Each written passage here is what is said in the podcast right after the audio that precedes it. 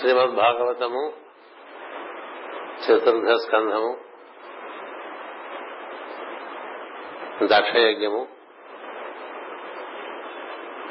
దక్షుని అహంకారము సతీదేవి దక్షునికి ఇవ్వవలసినటువంటి బోధ ఇచ్చి అటుపైన దక్షుడు అందించినటువంటి శరీరంలో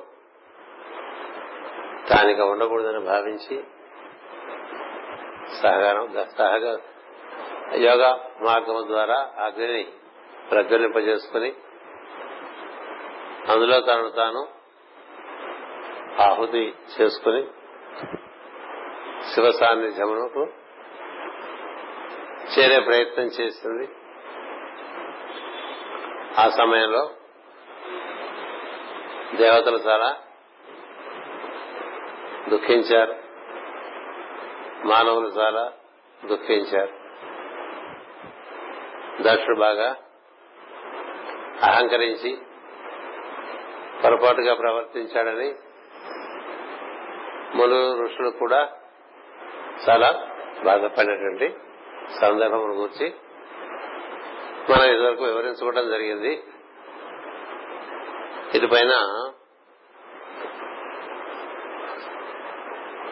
సతీదేవి అగ్ని జ్వాలను సృష్టించుకుని తను తాను ఆ విధంగా శివ సాయుధ్యానికి చేర్చుకోవడం చూసినటువంటి రుద్రుని అనుచరుడు సతీదేహం సతీదేవి దేహం విడిచని తెలిసి ఆ ద్రోహమునకు కారకుడైన దక్షిణి నరికి పారవేయటకు అయి వారొక ఒక్క పెట్టిన ఖడ్గములు గదలు ధరించి లేచిరి.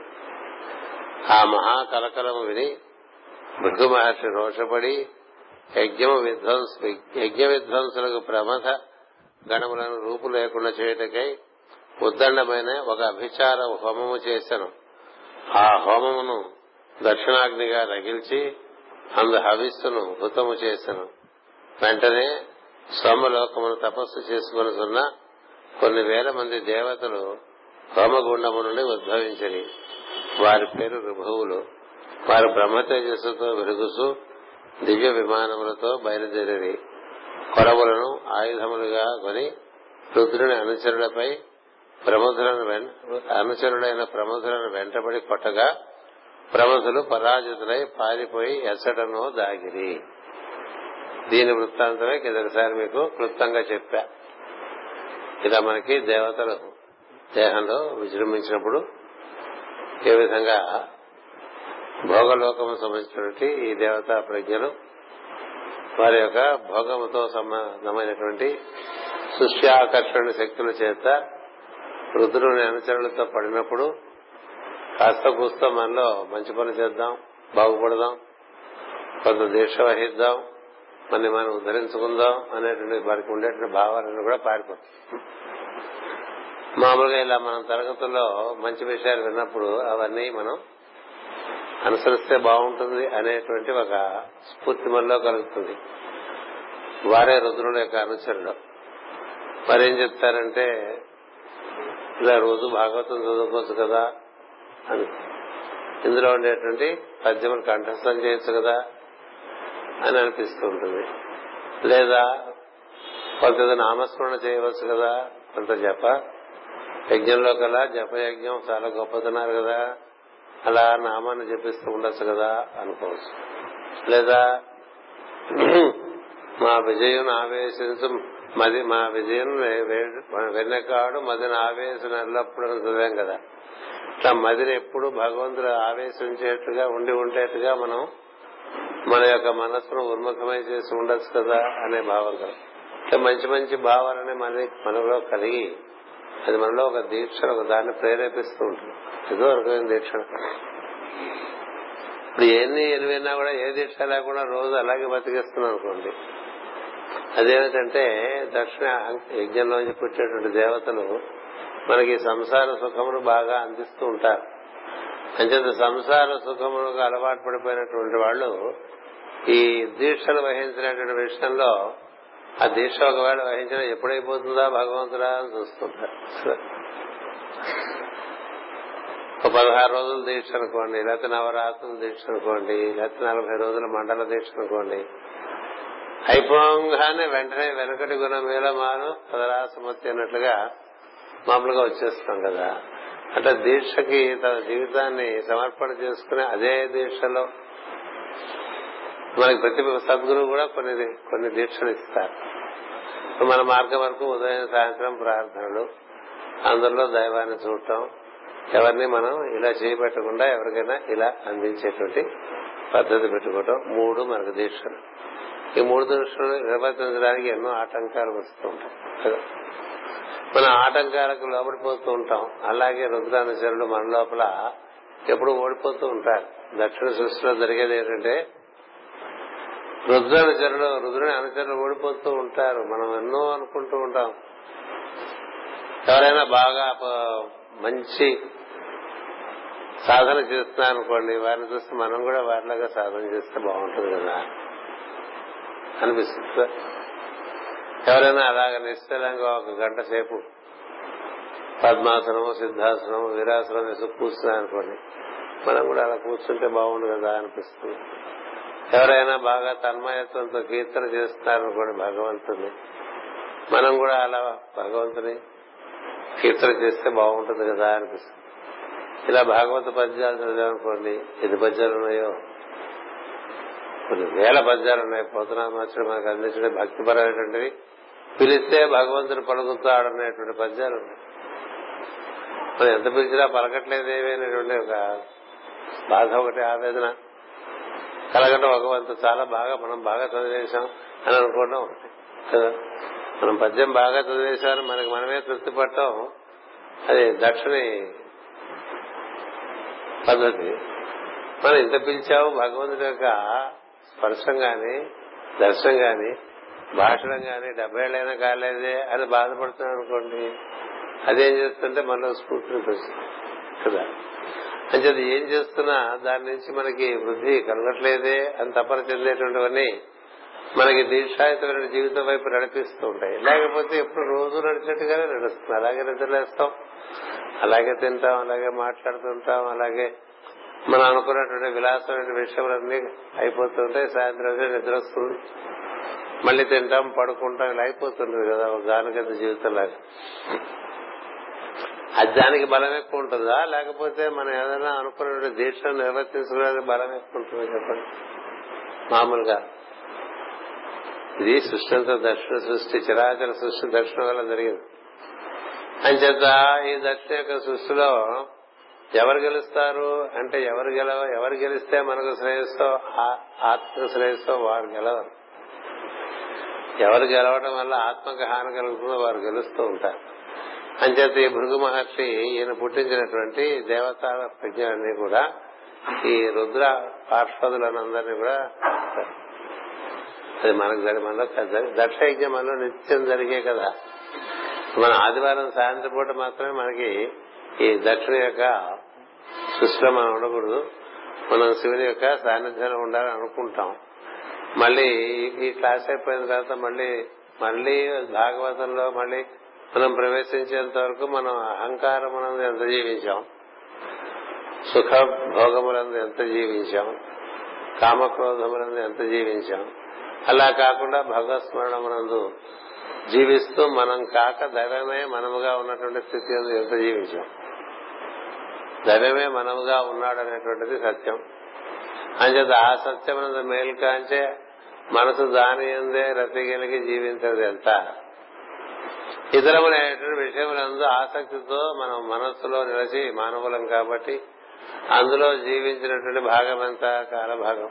వారంలో చూసుకుంటే మనం దక్షిణ సృష్టిలో ఎక్కువగా ఉన్నామా? లేక శివుని సృష్టిలో ఉన్నామా అనేటువంటిది మనకి తెలుస్తుంది. సామాన్యంగా ఏం జరుగుతుంది? మనం దక్షిణ సృష్టిలోనే ఉంటాం. కదా? ఇక్కడి నుంచి మేడ దిగి వెళ్ళంగానే ఈ భాగవత గ్రంథం ఇలా మూసేసి ఎవరెళ్ళకి వాళ్ళు వెళ్ళామనుకోండి మళ్ళీ మనకి మిగిలిన దక్షిణ యొక్క సృష్టి. అది చాలా సహజంగా జరిగిపోతుంది. ఎందుకంటే అది అలా అలవాటు అయిపోయింది అలా అలవాటు అయిపోయేది కట్టడం చేత ఆ విధంగానే నడుస్తుంటుంది. కొత్త అలవాటు చేసుకోవాలి. ఈ కొత్త అలవాటు చేసుకోవాలన్న ఉద్దేశంతోనే సతీదేవి ఈ కార్యక్రమం నిర్వర్తించిందని గత రెండు మూడు తరగతులుగా చెప్పుకుంటూ ఉన్నాం. ఏం చేత ఇందులో నుంచి శివుని చేరే మార్గాన్ని ఆమె సృష్టించింది తన యొక్క యోగ ప్రక్రియ ద్వారా. అంచేత అలాంటి యోగమునందు మనం ప్రవేశించి ఆ మార్గంలో శివుని చేరే మార్గంలో ఉంటామా? లేక దక్షిణ యొక్క వలయ వలయాకార సృష్టిలో మనం అలా తిరుగుతూ ఉంటామా అనేటువంటిది ప్రధానమైన చర్చ. ఇక్కడ దక్షిణ అనుసరించేటువంటి ఋషి అయిన ఎవరు? ఈ భృగు మహర్షి. ఆయన ఏం చేశాడంటే ఆయన భృగు మహర్షి అంటే చెప్తూ ఉంటారు పాలభాగంలో పరిపాలించేటువంటి మహర్షి ఆయన. ఆయన నుంచే భార్గవులు పుట్టుకొస్తారు. ఆయన నుంచే శుక్ర కణము పుట్టుకొస్తుంది. మనలో శుక్ర కణము పుట్టుకు వచ్చి బీజము ఏర్పడి ఆ బీజం ద్వారా సంతానభివృద్ధి జరుగుతూ ఉంటుంది. అంచేత శుక్రము మనకి భోగము వైపుకి తీసుకెళ్తూ ఉంటుంది. అదే శుక్రమును ఊర్ధగతి పట్టిస్తే శివుని శివుని చేరుతాం అధోగతి పట్టిస్తే పాతాళం చేరుతాం. అంచేత ఈ భృగు మహర్షి ఏం చేశారంటే తనకు ఉన్నటువంటి శక్తి చేత ఆ విధమైనటువంటి భోగపరమైన దేవతలందరినీ పుట్టించేసరికి ఆ దేవతల చేతుల్లో ఈ రుద్రశక్తులన్నీ అవన్నీ పారిపోయినాయంటే ఎక్కడికో తెలియకుండా పారిపోయినాయని చెప్పారు. ఏం చెప్పారు? ఆ మహాకలకలం విని భృగుమహర్షి ఆ హోమం ఉన్న దర్శనం అయిపోయింది. కొందరు ఐదు రోజులు రుద్రుని అనుచరైన ప్రబదులు వెంటబడి కొట్టగా ప్రబదులు పరాజితులై పారిపోయి ఎచ్చటనో దాగిరి అన్నారు. కదా? మనలోగా పారిపోయి మంచి మంచి మంచి భావాలను కూడా పారిపోయి లోపల ఎక్కడో దాక్కుంటాయి. మళ్ళీ మంచి సమయం సందర్భం వచ్చినప్పుడు మనం అప్పుడు అలా అనుకున్నాం కదా ఇలా ఉందాం అనుకున్నాం కదా ఇలా ఇక్కడి నుంచి మాట్లాడకూడదు అనుకున్నాం కదా ఇలా ఆలోచించకూడదు అనుకున్నాం కదా ఈ విధంగా చేద్దాం అనుకున్నాం కదా అని అప్పుడప్పుడు మళ్ళీ గుర్తు వస్తుంది ఎందుకంటే అవి మరణించాం. కానీ మనకి పద్యం ఉంది కదా ఇలక తోక తెచ్చి ఏడాది బతికిన నలుపు నలిపే గాని తెలుపు కాదన్నట్టుగా మళ్ళీ మామూలుగా వచ్చేస్తాం. ఇది శాశ్వత కథ. గొప్పతనం ఏంటంటే మన ఋషులు మనకు అందించిన కథలన్నీ కూడా శాశ్వత కథలను ఒక జరిగిన వృత్తాంతంతో అనుసంధించి మనకు తెలియపరుస్తూ ఉంటారు. అంచేత మనకి ఎన్నో సార్లు ఇట్లా వేసంగాలు వచ్చింది ఎప్పుడు వేసంగాలు వచ్చినా అవే మాటలు మాట్లాడుకుంటూ ఉంటాం. అంతేనా? ఏ వేసంగాలం ఈ ఏడాది ఎండలు ఎక్కువగా ఉన్నాయండి అని అనకుండా ఉన్నామండి మనం. ఎప్పుడు అంటూనే ఉంటాం. ఎప్పుడు చెవట్లు కారుస్తూనే ఉంటాం కదా. ఎప్పుడు కారేవే కదా దాని గురించి ఎందుకు ప్రశ్న? దాని గురించి ఎందుకు మనం ఊరికే విచికిత్స చేయడం అనుకోం కదా? పక్కవాడు కనపడం కానీ అబ్బా చాలా ఎండలుగా ఉన్నాయండి ఉన్నాయి ఉంటాయి ఎండలుగా ఉంటాయి కదా. అలాగే చలి వచ్చిందానికి బాగా చాలా చలిగా మనకి అదృష్టం కొద్ది చలి ఎక్కువ రోజులు ఉండదండి. మనకి ఎప్పుడు ఎండాకాలం ఉంటుంది కదా. అలాగే వర్షాకాలం వచ్చింది అనుకోండి అవి అవి మునిగిపోయినాయి ఇవి మునిగిపోయినాయి. ఆ నదులు పొంగినాయి ఈ వంతలు విరిగిపోయినాయి. ఇవి మాట్లాడు ఇవి ప్రతి సంవత్సరం జరిగేవి. కాలచక్రంలో. అట్లాగే దినచర్యలో మామూలుగా జరిగేవన్నీ ఎప్పుడు జరిగిపోతూనే ఉంటాయి కదా. వాటి గురించి విచికిత్స చేసుకునే ఉపయోగం ఈ వలయాకారంగా కాలచక్రం తిరుగుతూ ఉంటుంది కదా. Time is a circle when experience అన్నాడు కాలచక్రం కదా. అది అలాగే తిరుగుతూ ఉంటుంది. మళ్ళీ వస్తుంది వైశాఖ మాసం మళ్ళీ చెమటలు పడతాయి మళ్ళీ వేడి వస్తుంది.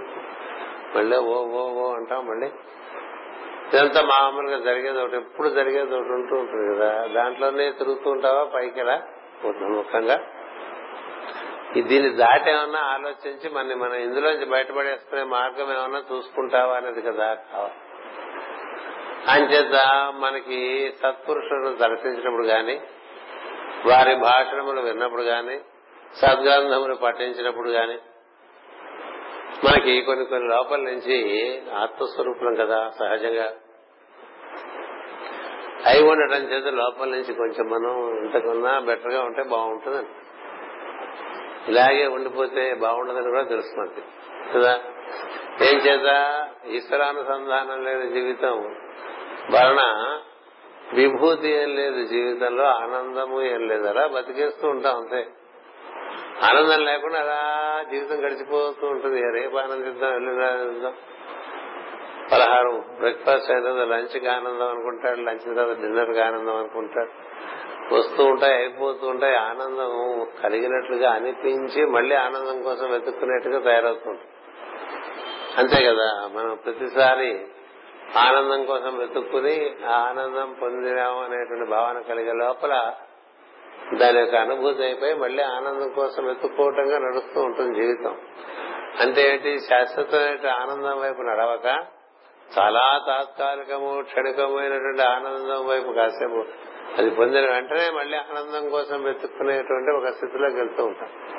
కదా? మనకి ఇష్టమైన పదార్థం ఒకటి తెప్పించుకున్నాం అనుకోండి తింటానికి అది వచ్చింది వచ్చేంత వరకు ఆనందం. తింటుంటేనే ఆనందం తగ్గిపోతుంది. తినంగానే మర్చిపోతాను కూడా. తిన్న తర్వాత దాని గురించి ఒక మూడు గంటలు ఏమైనా ఆనందం ఉంటుందా? అది తిన్నాం కదా తిన్నాం కదా అని ఉండదు కదా. మధ్యాహ్నం భోజనానికి పొద్దున చాలా వెంపర్లాడతాం కదా. ఆ భోజనం చేస్తుండగానే the law of diminishing utility అని మనకి ఓ సిద్ధాంతం ఎకనామిక్స్లో చెప్తారు. తింటుంటేనే దాని మీద ఆసక్తి తగ్గిపోతూ ఉంటుంది. మొదటి ముద్దకి కొంత తగ్గుతుంది రెండో ముద్దకి మరింత తగ్గుతుంది మూడో ముద్దకి నాలుగో ముద్దకి మళ్ళీ తింటారంటే వద్దంట. దాని గురించి కూర్చుని ఎలాగైనా ఆలోచిస్తావా? అది అంత బాగుంది కదా ఎంత రుచిగా ఉంది కదా అని ఏమైనా ఆలోచిస్తావా? అయిపోయింది కదా. అంటే క్షణికమైనటువంటి ఆనందం ఇంద్రియ ఆనందం. అలాగే మనోభావంలో ఉండేటువంటి ఆనందం కూడా అలాంటిది. దానికన్నా మించి బుద్ధి లోకంలో ఉంది. దానికన్నా మించి విజ్ఞానమయ లోకంలో ఉంది. దానికన్నా మించి ఆనందమయ లోకంలో ఉంది. అంటే ఒక మంచి పద్యం చదువుకుని దాని మీద మనం చక్కగా భావన చేస్తున్నాం అనుకోండి ఆనందం రెండు మూడు గంటలు ఉంటుంది. అందుకే కదా ప్రహ్లాద చరిత్రలో పద్యాలు అంబరీషోపాఖ్యానంలో పద్యాలు గజేంద్ర మోక్షంలో పద్యాలు భాగవతం మొదట్లో ప్రార్థన చేయడానికి ఇచ్చిన పద్యాలు. ఇవన్నీ చదువుకుని కొంత తన్మయత్వంలో ఉండేటువంటి అవకాశం ఉండేట్టుగా ఏర్పాటు చేయడం. ఇట్లా ఆనందం యొక్క స్థితి అది శాశ్వతం అవ్వాలంటే అది శాశ్వతమైనటువంటి ఆనందం దొరికే మార్గంలో మనకి తీసుకెళ్ళేటువంటి భావములు ఏవైతే ఉంటారో వారు రుద్రానుచరులు వారు మాటి మాటికి పారద్రోల పడుతూ ఉంటారు. మనలో ఉండేటువంటి మనస్సు ఇంద్రియములతో కూడి ఉన్నటువంటి ప్రజ్ఞల. అహంకార పురుషుడికి మనస్సు ఇంద్రియములు పెద్ద సేన అది. ఆ సేన ఆధారంగా అతడు తను తాను నశింప నశింప చేసుకునే కార్యక్రమాలను నిర్వర్తింప చేస్తూ ఉంటాడు. అంచేత భృగు ఆ విధంగా నిర్వర్తించడం అనేది జరుగుతూ ఉంటుంది. దాన్ని దాటి మనం ప్రవర్తిస్తాం. మనం చూడండి సినిమాలు చూసిన వాళ్ళు కూడా భక్తి సినిమాలు తపస్సు చేసుకునే వాళ్ళకి ఎంతో మంది దేవతలు ఎన్నో రకాలుగా అవరోధాలు కల్పిస్తున్నట్టుగా చూపిస్తారు కదా. కదా? తపస్సు చేసుకుంటున్నాడు ఎవరో అప్సరస వచ్చింది అక్కడ నృత్యం చేయటం మొదలుపెట్టింది పాటలు పాడటం మొదలుపెట్టింది చుట్టూ తిరగటం మొదలుపెట్టింది. అవన్నీ మనకి అవగాహన అవడానికి అలా చూపిస్తారు కానీ మన మనోభావములే చేత మనసులో మనకి అలాంటి భావములు కొన్ని కలిగినాయనుకోండి మనం చేసేటువంటి తపస్సుగా భంగంగా ఉంటాయి. అంచేత మనము మనలను ఉద్ధరించుకునేటువంటి మార్గంలో చేసేటువంటి ప్రయత్నానికి మనలో నుంచే మన వృద్ధికి అవరోధం కలిగించేటువంటి ప్రయత్నం కూడా జరుగుతుంది. అది తెలియాలి. అది తెలియజేయడానికి ఈ గ్రంథాలన్నీ కూడా నీలోంచే పుట్టుకొస్తాయి. నీ అభివృద్ధిని నిరోధించుకునేటువంటి భావములు నీలోంచే వచ్చి నీ అభివృద్ధిని నీవే నిరోధించుకుని నువ్వు నశిస్తుంటావు అలా నశించే వాటిలో మూడు నాలుగు విషయాలు చెప్పారు. ఒకటి ఏమిటంటే ధనతృష్ణ అని చెప్పారు అంటే ఎలాగోలా మనకు కొంత డబ్బు చేరితే బాగుంటుందని మనం ధర్మం అనుసరించకుండా బాగా అట్లా అడ్డగోలుగా చేర్చేసుకున్నాం అనుకోండి ఇంకా జీవితానికి అది కారణంగా పరిపూర్ణమైనటువంటి బంధం ఏర్పడి నశించడం అనేది జరుగుతుంది ధనతృష్ణ. అలాగే కీర్తి తృష్ణ అంటే సంఘంలో మనం తెలియాలనేటువంటిది ప్రతివాడికి అనిపిస్తూ ఉంటుంది. కదా? ఎంత చిన్న సంఘం కావచ్చు పెద్ద సంఘం కావచ్చు. అంటే ది ది ఐడెంటిటీ క్రైసిస్ అంటారు. మనం ఎవరికి తెలియకపోతే ఎలా? మనం వాళ్ళు ఉన్నాం కదా. మన గురించి తెలియాలి కదా. అది ఎవరికి తెలియాలి? ఎవరికి తెలియాలో వాడికి తెలుసు. నువ్వు ఉన్నావని. ఇక మిగతా వాళ్ళకి తెలిసిన వాటే తెలియట్లేదు. కానీ ఈ తెలియాలనే తాపత్రయం చేత సంఘంలో బాగా రజోగుణ ప్రేరితులై ఏవేవో కార్యక్రమాలు చేసుకుంటూ తమ తాను బాగా చట్టంలో బిగించేసుకుంటారు దాన్ని కీర్తికాంక్ష అన్ని మనకే కావాలి అన్ని మంచి పనులు మనమే చేయాలి మనకే కీర్తి రావాలి. మన పక్కవాడి కన్నా మనకి ఎక్కువ కీర్తి రావాలి మన పక్కవాడి కన్నా మనం గొప్పవాడు అనిపించుకోవాలి. ఇలాంటివన్నీ వస్తూ ఉంటాయి కదా.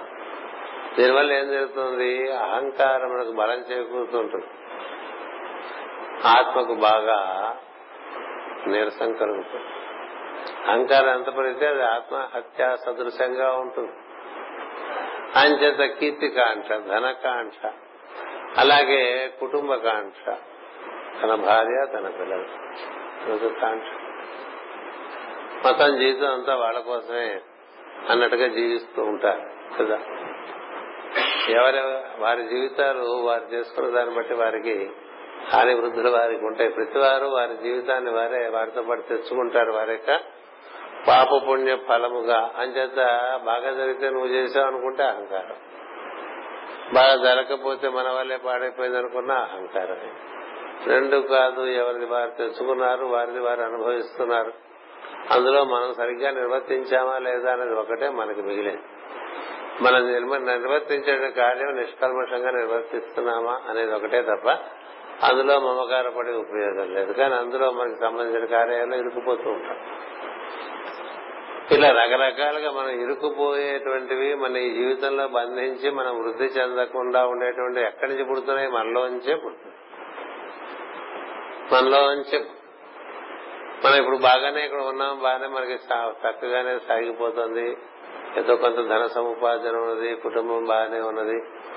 ఇంకెక్కడో ఇంకో చోట కూడా మీరు ఈ వ్యాపారం పెడితే బాగుండండి లేకపోతే ఈ వృత్తి బ్రాంచ్ పెడితే బాగుండండి అని ఎవరన్నా చెప్పారనుకోండి మీరు అక్కడ ఉంటే చాలా బాగుంటుందండి. అక్కడ చాలా మందికి ఉపకారం కలుగుతుంది అంటే మనం మోహపడిపోతాం. అక్కడ లేరా? మనుషులు అక్కడ నీకన్నా బాగా చేసేవాళ్ళు కూడా ఉంటారు. కానీ మనకి మోహం చేత మనం ఇక్కడ అక్కడ అక్కడ అక్కడ అన్ని చోట్ల పెట్టుకుని వీటన్ని చుట్టూ రావణాసురులాగా తిరుగుతూ ఉంటాం.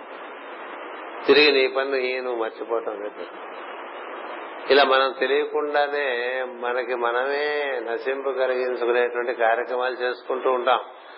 అందుకనే భగవంతుడు శ్రీకృష్ణుడు ఆరో అధ్యాయంలో ఆత్మకు ఆత్మయే శత్రువు అని చెప్పాడు ఆత్మకు ఆత్మయే శత్రువు అదే కల్పించుకుంటుంది తను తాను పాడు చేసుకునే మార్గాలు. అదే కల్పించుకుంటుంది తను తాను బాగు చేసుకునే మార్గాలు. ఆత్మకు ఆత్మయే శత్రువు ఆత్మకు ఆత్మయే మిత్రుడు.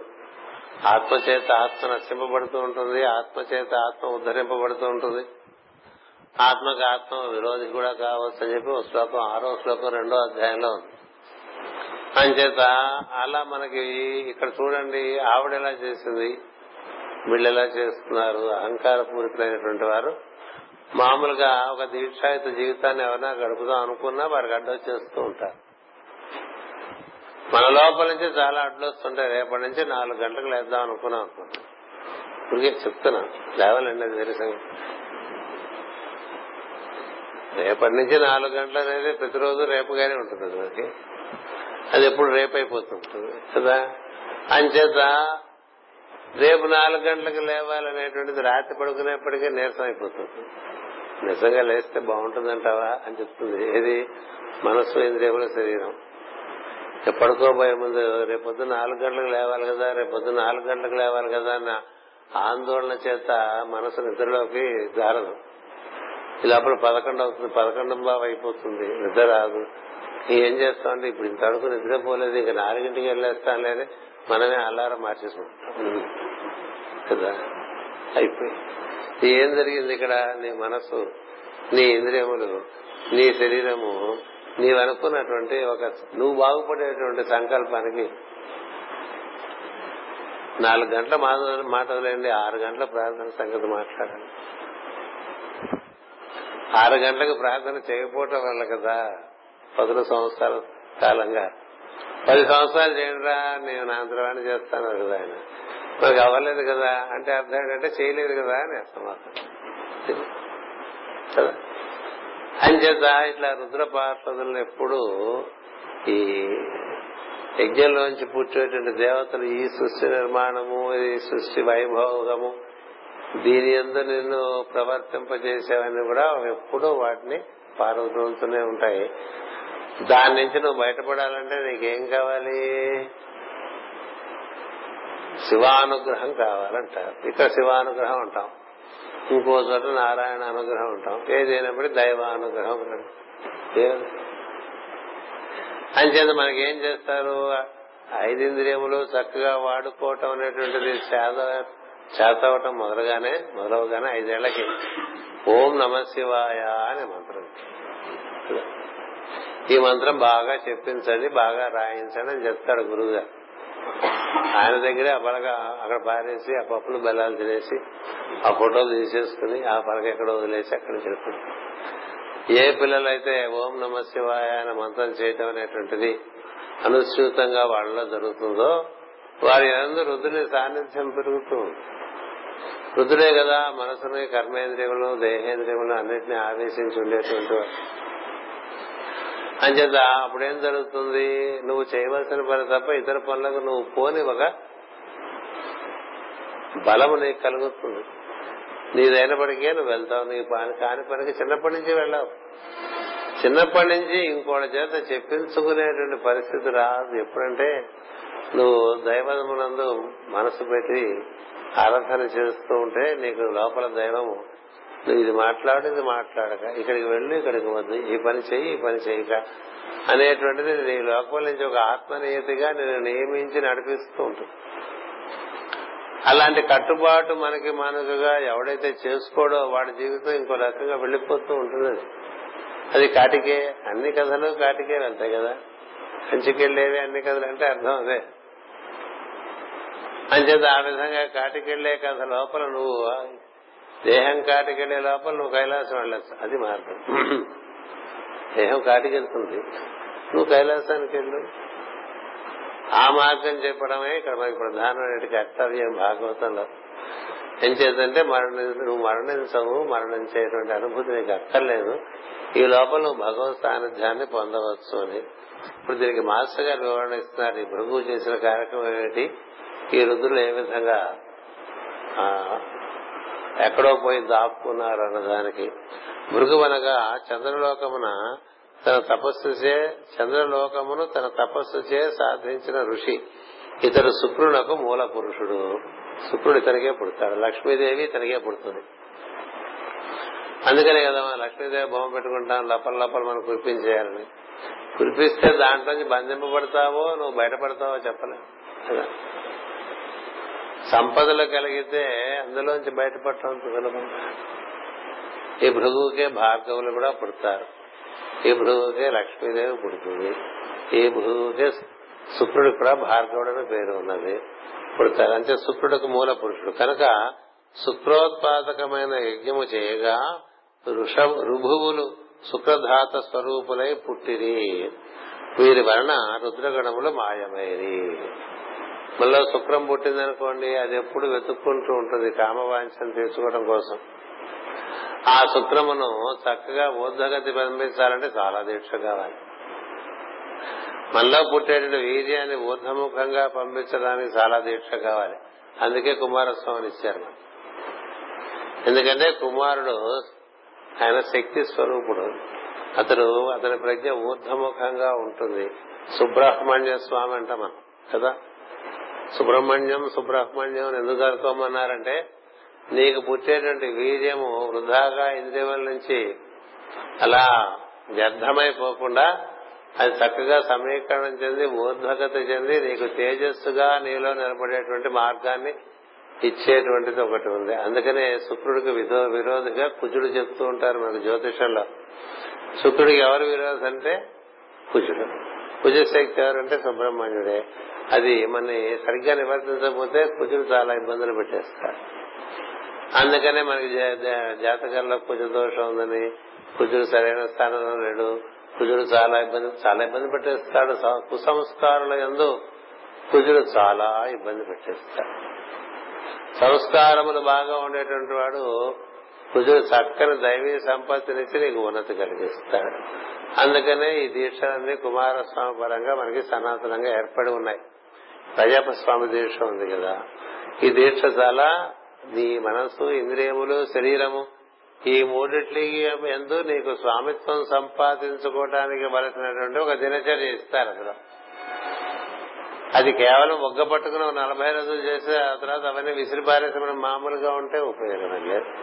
బాగా తలంటి పోసుకుని చక్కగా మంచి కుంకుడుకాయ రసంతో అంతకుముందు నూనె పోసుకుని సున్నపిండి పెట్టుకుని తలంటి పోసుకుని సుగంధ ద్రవ్యాలతో స్నానం చేసి మంచి సువాసనలతో బయటకు వచ్చి మనం మళ్ళీ పురుగుడ్లో పడిపోయాం అనుకోండి. ఆ స్నానం ఫలం ఏముంది? ఏం లేదు కదా. అలా దీక్ష అంతకంతకి అంతకంతే పెరుగుతూ ఉండాలి తప్ప తగ్గిపో తగ్గిపోతే మళ్ళీ అశుభ వాసనలోకి వెళ్ళిపోతుంది. అంచేత ఇక్కడ ఈ శుక్రుడు మన ఏ విధంగా భోగవాంఛలలోకి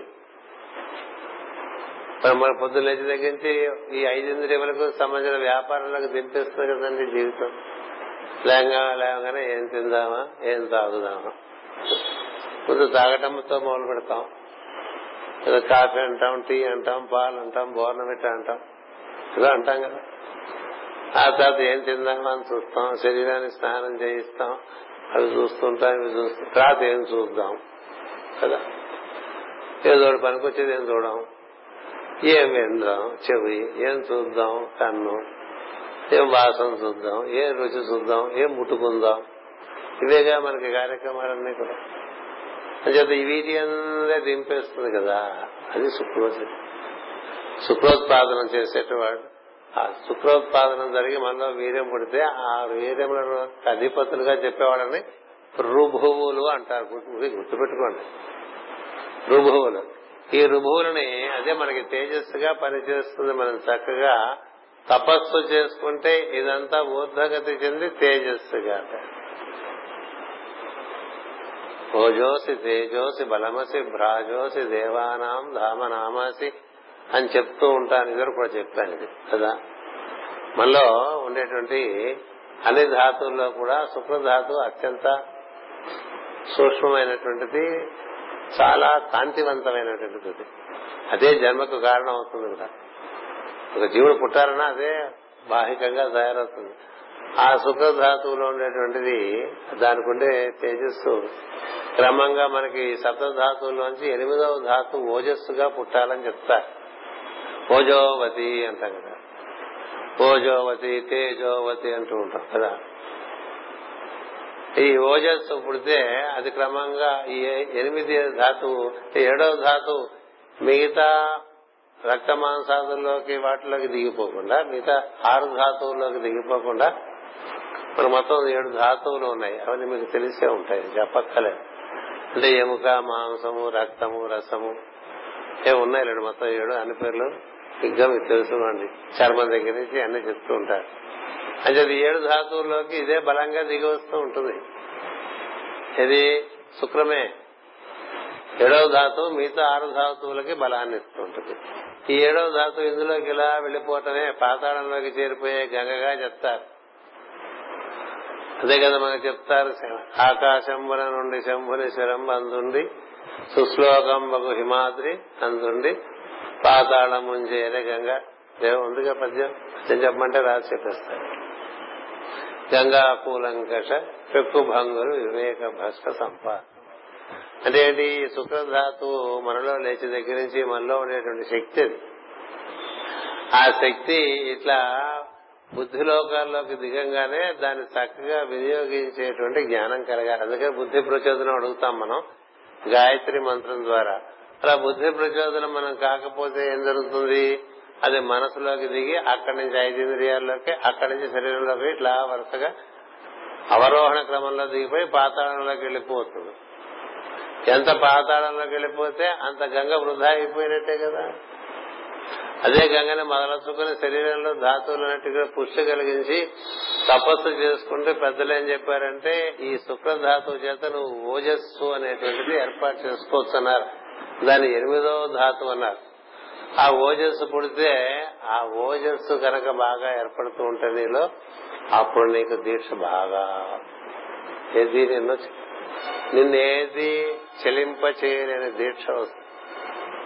అప్పుడు ఎంతమంది చుట్టుపక్కల ఎన్ని రకాలుగా ఇబ్బంది పెడుతున్నా నువ్వు నీ దీక్షలోనే నువ్వు ఇంకా పరిసరాలు నేను ముట్టుకోదు అందుకనే వాళ్ళు వచ్చి డాన్స్ చేసి వీళ్ళు వచ్చి డాన్స్ చేసి కుంభవృష్టి వర్షం పడి లేకపోతే విపరీతమైన గాలి వచ్చి చూపిస్తుంటారు కదా మన కోసమే సినిమాలు. మన కడుపులో కొంచెం బాగా గ్యాస్ చేరింది అనుకోండి మనకు ప్రార్థన అయిపోతుంది కదా. అది చాలు మనకి అంతకన్నా గాలి చేయాల్సింది. కదా? కొంచెం గ్యాస్ చేరింది అంటే ఇంకా ప్రార్థన లేదు ఆ పూట. వేడి చేసిందిట ఒంట్లో ఇంకా ప్రార్థన లేదు కదా. మరి అగ్ని వాయువు అలాగే నీరు బాగా నీరు చేరిపోయింది అనుకోండి ఒంట్లో ఇవన్నీ దాటేస్తుంది ఎప్పుడైతే నువ్వు ఓజని అనేటువంటి దాంట్లోకి ప్రవేశిస్తావు. ఆయుర్వేదంలో ఓజని మంది ఇచ్చారు బలం పట్టడానికని. కానీ దానివల్ల ఓజస్ అనే ధాతువు తయారవదు. నువ్వు పాడు చేసుకున్నావు కదా బలం లేకుండా చేసుకున్నావు కదా అందుకని నీకు బలం పట్టడానికి ఓజని మనం తయారు చేశారు ఓజస్ అనేది నువ్వు సుప్త ధాతు ఆధారంగా నిర్మాణం చేసుకోవాలి చేసుకుంటే ఏమవుతుందంటే దాని నుంచి నీకు తేజస్సు. బా ఏమి తేజస్సు అండి అంటాం కదా. పౌడర్ రాసుకుంటే రాదు కదా తేజస్సు. మనం బాగా క్రీమ్ రాసేసి దాని మీద పౌడర్ రాసేసి మనం వెళ్ళి ఫోటో దిగామనుకోండి మన మొహం దాని వెనకాల హార కూడా మనం పెట్టేసుకోవచ్చు. కానీ మన ఫేస్ మామూలుగా అద్దంలో చూసుకుంటే మనకు తెలుస్తుంది ఎలా ఉంటుంది. అది కూడా లైట్ లేకపోతే చాలా క్లీన్గా కనిపిస్తుంది. మనకి ఎంత తక్కువ తేజస్సుందో అద్దంలో లైట్ పడేట్టుగా పెట్టుకుంటే మనం చాలా కాంతివంతంగా కనిపిస్తుంటాం. కదా? అంచేత తేజస్సు ఓజస్సు ఆధారంగా తేజస్సు ఏర్పడితే తేజోవతి త్రినయన. అప్పుడు మూడవుతాను అది భృగు. సో మూడో కర్ణ నుంచి కిందకన్నా వెళ్ళిపోవచ్చు మూడో కర్ణ నుంచి పైకన్నా వెళ్ళచ్చు. అంచేత ఆయన వీళ్ళందరినీ పుట్టించేసరికి ఏం జరిగిందిరా? వైరాగ్య వీరి వలన రుద్రగణములు మాయమైరి. దీని భావమేమనగా నరుడు వైరాగ్య సంపన్నుడై యోగ మార్గము పట్టి శివైక్యము చెందినంతనే సృష్టి జీవులందరికీ శివైక్యము సిద్ధింపదు. రెండవ తరం వారు యవన వయసు చెంది మరల సంసార సుఖములో బద్ధులగుదురు. వీరి ఎందు మరల దక్షిణ పరిపాలనము ప్రవర్తించును. తండ్రి మోక్షము చెందుటయు కొడుకు యవమునందు సౌఖ్యములు అనుభవించుటయు తప్పదు అన్నారు మాస్టర్. అంటే వయసును బట్టి కొన్ని మనకి ఇప్పుడు మనం ముందుకు వెళుతున్న కొద్దీ అంటే యాభై ఏళ్ళు దాటిన వాళ్ళంతా ఈ భోగపరమైన జీవితాలు తగ్గించుకుంటూ యోగపరమైన జీవితం పెంచుకుంటూ వెళ్ళారనుకోండి. ఇట్లా వెళ్ళారు అనుకోండి కాసేపు. వెళ్ళాలండి భయమే లేదు.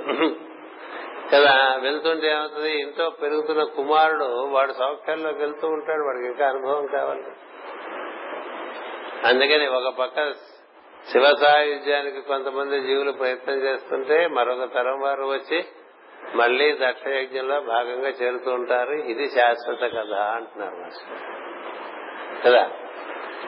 ఇప్పుడు మనం పొద్దునే నాలుగింటికి లేచి తన్నీళ్ళు స్నానం చేసుకుని శివ శివ శివ శివ శివ అంటున్నాం అనుకోండి ఇంట్లో పిల్లలు అలా చేయలేదు అని వెష్టపడకూడదు. వాళ్ళ వయస్సు వాళ్ళకుండే కార్యక్రమం వాళ్ళకు. అయితే వాళ్ళు ఈ రోజు ఏదో రోజున ఇలా తయారవుతారులే అని ఒక ఆశతో ఉండాలి. కదా అది కూడా అనవసరం. వాడి కార్యక్రమం ప్రకారం వాడు ఎలా పడవాలో అలా వస్తాడు. కదా? మళ్ళీ ఆ వ్యామోహం కూడా ఎందుకు?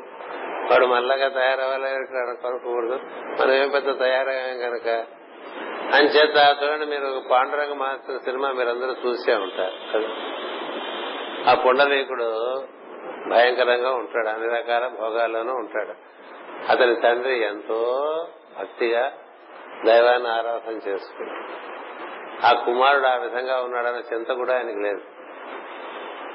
వాడు టైం వచ్చినప్పుడు వాడే బాగుపడతాడు అనుకున్నాడు ఈయన మన టైం చూసుకుందాం మనకి టైం మాత్రం ఏమాత్రం ఉంది కనుక కానీ తన భక్తిలో తానుండి తను ఇలా శ్రీకైవల్య పదంబు చేరుటకునై చింతించదని అంటే ఆ మార్గంలో వెళ్ళాడు కదా?